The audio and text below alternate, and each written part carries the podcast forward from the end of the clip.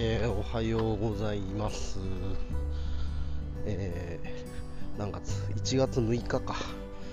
7時40分。うーん。風邪ひいちゃいました、やっぱり。えーと、熱とかは多分なかったと思うんですけど、うーん、どんなすかね、まあ、2日の午後ぐらいから調子悪くなって、で、3、4、5、今日6か。えー、まあ、3日間、2日の、あ、で、3日は午前中だけ、どうしても定食終わんなかったんで、それやらなきゃっつってやって、それで帰ったのかな、半日だけ。でも昨日、今日とね、まあ、じゃあ昨日、おとといか、と、体は重いしなんかおかんもするしちょっとこう節々が痛い感じではありましたが天気がめちゃめちゃ良くて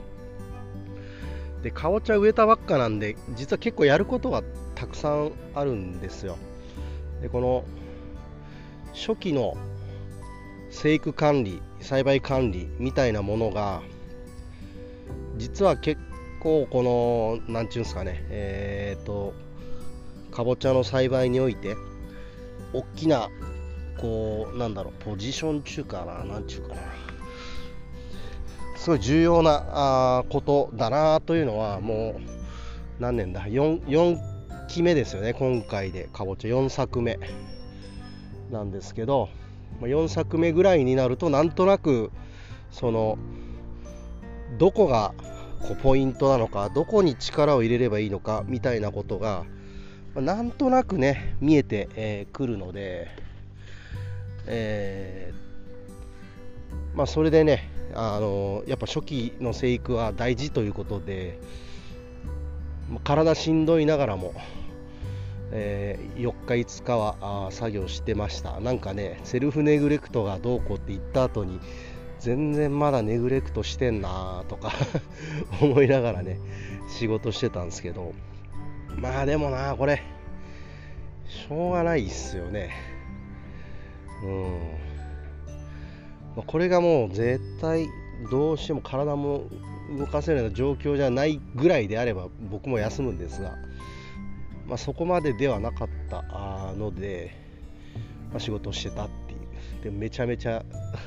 自分をいじめてますがまあなんだえーとまあ、子育てに例えるとちょっと違うかもしれんが、ね、子育てされている皆さんはきっとそういうね自分がしんどい時も自分を差し置いて子供のことを優先しなければいけなかったことなんてきっとたくさんあるだろうし、まあ、それとなんか同じようなことと思っていただければいいのかなと思います。はいなんかね、あのー、まあまりその自分はこう農業好きかというとそうでそこまでではないだろうっていうふうにどっちかっていうと思っているんですが、まあ、でもなんか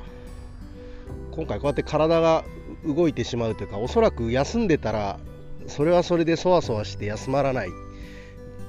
だろうなというふうにも思ってたんで。うん、なんかこう改めてあ結構なんかちゃんと農業やろうって気持ちがあるんだなみたいなのはね改めて再確認しましたね。なんかすごい農家さんばっかり見てるんでなんか自分は全然やってる方ではないなという認識なんですよ正直。細かい管理とかやるやってる人たちってもうほんとすごいのでそういう人たちに比べたらもうね全然なんですよね。なんか才能ねえなっていつも思ってるんですが、まあ、才能ないなりにえ一応なんだろうな、えっと、無理せずに頑張れるんだなというか頑張るという気持ちすらあるのかちょっともよくわからない感じなんですけどでもまあそんな中で、えー、なんとかやっております。はい。で、そう、あのー、体がしんどかった時、えー、っとだから3日の午後か3日の午後はねもうねあのあまり何も考えずにこう見れるドラマみたいのを見ながらダラダラしようと思ってで映画2本見ましたね「素晴らしき世界」という映画。これ多分実話が元なのかな？なんか誰か原作がいるやつを監督さんがアレンジしたのかな？確か。そんな話でえっとまあ刑務所出てきた人がやっぱ社会になかなか馴染めなくて苦しむみたいな話なんですけどね。うん。でこれとあともう一個は「ジョジョラビット」って、えー、ドイツ、えーと、第二次世界大戦のドイツ側ドイツ人のお子さん視点で描かれたちょっとコメディタッチの映画なんですがいろいろなんだろうえっ、ー、と鮮烈なシーンというか割と残酷なシーンも含め、えー、で時にはコメディがありただなんかまあ結構鋭い風刺みたいのもところどころあったような気がするので、えー、なかなかねこれも面白かったですね。で、まあ、2つの映画を見て思ったのはやっぱりこうなんだろうものの見方あですね視点っていうもの一つでなんか正義も悪も入れ替わるしうんなんかその人の評価みたいなものも本当に変わってしまうなということでしたね。なんだろうなまああとはその自分は恵まれた環境で生まれ育っていることみたいなのもすごいなんか自覚したそんな映画だった気がします。えーとまあ今普通に独立してで農業してますよね。でまあ順風満帆ではないというかむしろ結構綱渡りみたいな感じで特にあのー、なんだ事業を始めたばっかりの頃っておそらくそういう創業期というかですね、まあ、そういう時期は、えー、そういうことも多いというかそういう状況の人がほとんどなんじゃないかと思うんですけどやっぱりこううまくいかないとうーんついてないとかこう自分の環境を嘆いたりとか相手の環境をこう羨んだりとか、まあ、そういうことをしてしまいがちなんですがまあなんかこういうなんだろうなこう這い上がりようのない人のなかなかねこう自分の力では這い上がれないような人の人生みたいなものをまあ、映画であったり、まあ、例えば本でもそうだとは思うんですけど小説みたいなものでもね。そういうものでこうなんだろうな疑似体験というか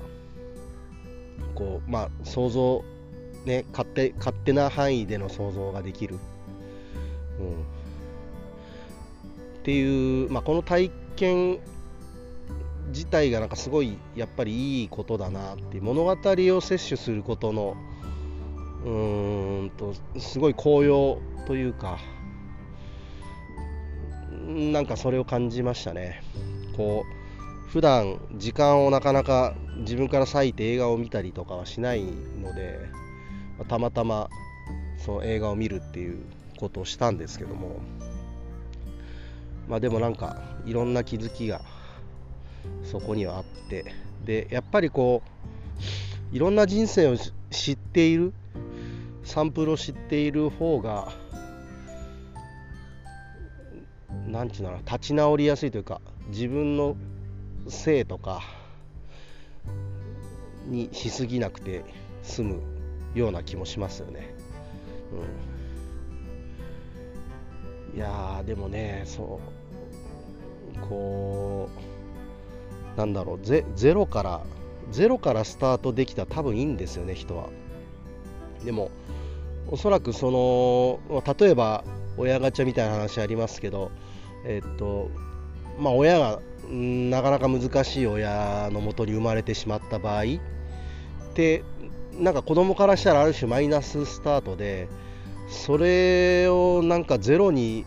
戻してから初めて何かチャレンジできるんだと思うんですけどそこゼロに戻すにはなんか自分の力でやるっていうのはねよっぽど運が良かったりその能力に長けていたとかそういうことがない限り難しいような気がするんですよね。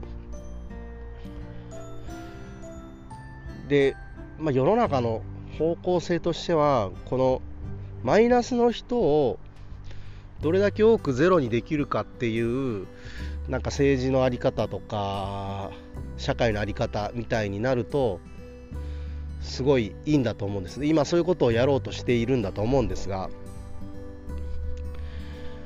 ねただまあ実際はね貧富の差がどんどん広がっていたりとかえー、まあ、そんなことにもなってるので、えー、っとねまあ、理想であって実際はそこに一部行っていたりはするんだろうけども、うん。まあ、なかなかね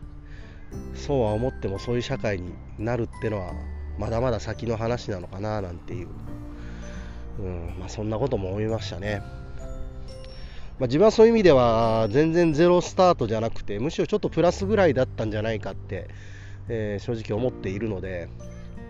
うんまあ、親には恵まれたなというう、まあ、友達にも恵まれてみたいなところがあるので、まあ、なのでまだまだやれるじゃんという まそんな後押しもしてもらったような勝手にそう思ってるだけなんですけどそんな気がしますというわけではいちょっと今日もスケジュールが立て込んでいますが、まあ、ぼちぼちこなしていきたいと思います。はい、聞いてくれてありがとうございました。